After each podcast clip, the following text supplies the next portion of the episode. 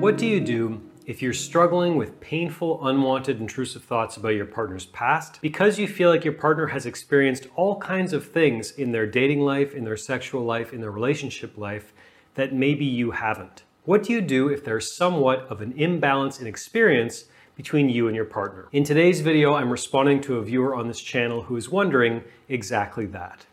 My name is Zachary Stockhill from retroactive jealousy dot com, and since twenty thirteen, I've been helping men and women from all over the world overcome retroactive jealousy and save their relationships. If you'd like to work with me one-on-one or you'd like more information about my work, please visit the link in the description or visit retroactive jealousy dot com. I received an interesting question recently from a viewer on this channel. And before I get into that, I'll remind all of you watching that if you do have a question for me, if you'd like to get in touch, if you have a question that you'd like me to respond to in a future free YouTube video, please leave a comment beneath this video. I'd love to hear from you, and it's always nice to hear new ideas for videos from people like you. So, without any further ado, a viewer named C, or we'll call C, asks, quote, "Hey, my partner has a long past of various relationships, whereas I don't. They've been married, gotten kids, bought a house, everything. Whereas I'm a blank slate in terms of relationships.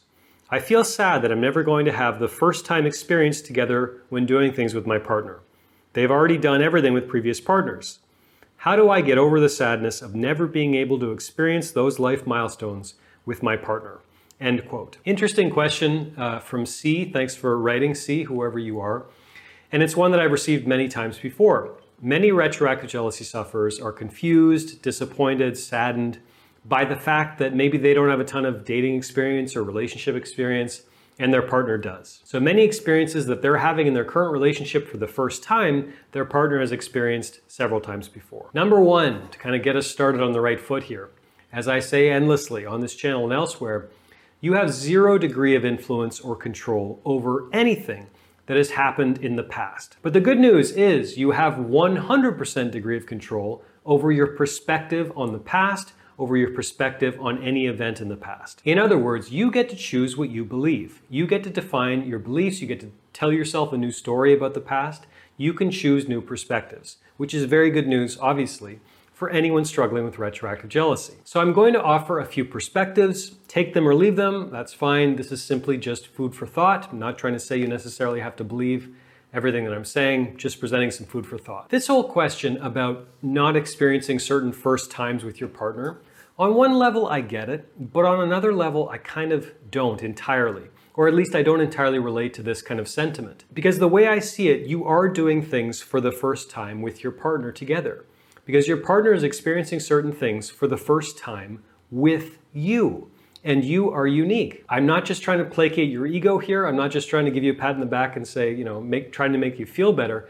I'm saying that literally. Your partner is experiencing things for the first time with your company, and that's a big deal. Don't discredit yourself. Don't belittle yourself. Retroactive jealousy sufferers rarely give themselves the credit they deserve. They think that other times or with other people or exes or whatever, like that was so incredible and that was so amazing and that was so wonderful, and you know, now they're kind of bored to be doing that with me, when most of the time that's absolute nonsense. I'm going to use some strange analogies in this video, so please bear with me, but again I have to come back to just thinking about food. So let's say I've been to a restaurant, you know, twenty-five years ago. Am I done with restaurants for the rest of my life? If I went to a restaurant in London and I'm in Paris, will I, you know, reject the invitation to go out? Will I say, no, no, no, I don't need to go to a restaurant because I was in a restaurant in London twenty-five years ago, so I get restaurants, I'm good. That's insane, that's ridiculous. I think most of the people watching this would agree, that's insane. Why is it any different in relationship? Each and every person, each and every time in a period's life, each and every situation is so incredibly unique. So just because your partner has done X before, they haven't done X before with you, and you're unique. You can apply this to just about anything. Like let's say, okay, I saw one movie, I never didn't see another movie.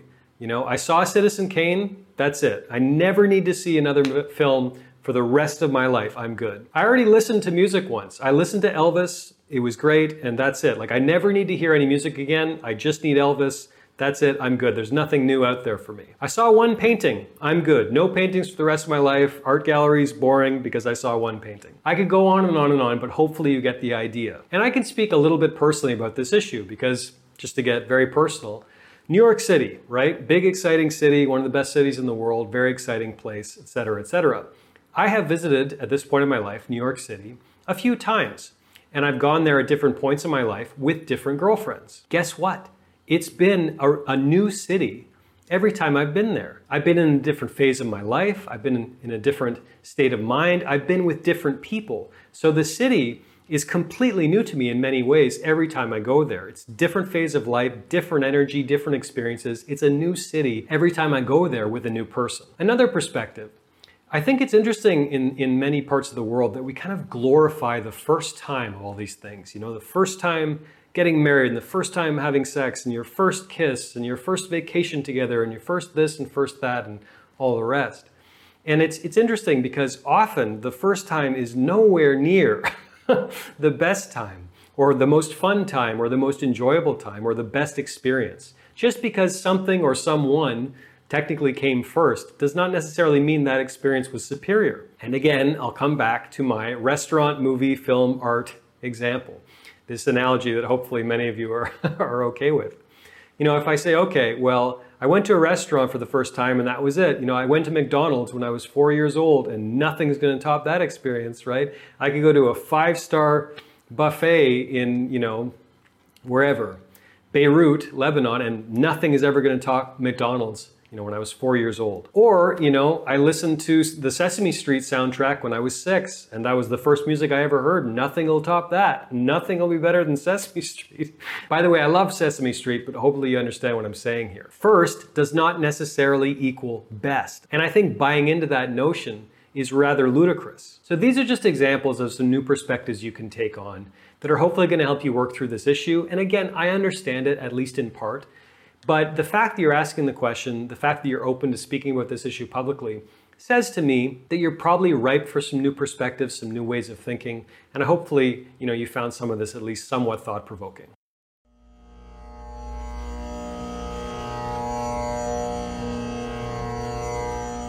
Thanks for listening to the Zachary Stockhill podcast. If you enjoyed this podcast, please be sure to subscribe and leave a rating and review on Apple Podcasts or your podcast app of choice. To learn more about my work on jealousy, relationships, and more, please check out my YouTube channel at Zachary Stockhill. For information about my online courses, books, and coaching service, please visit my website at retroactive jealousy dot com.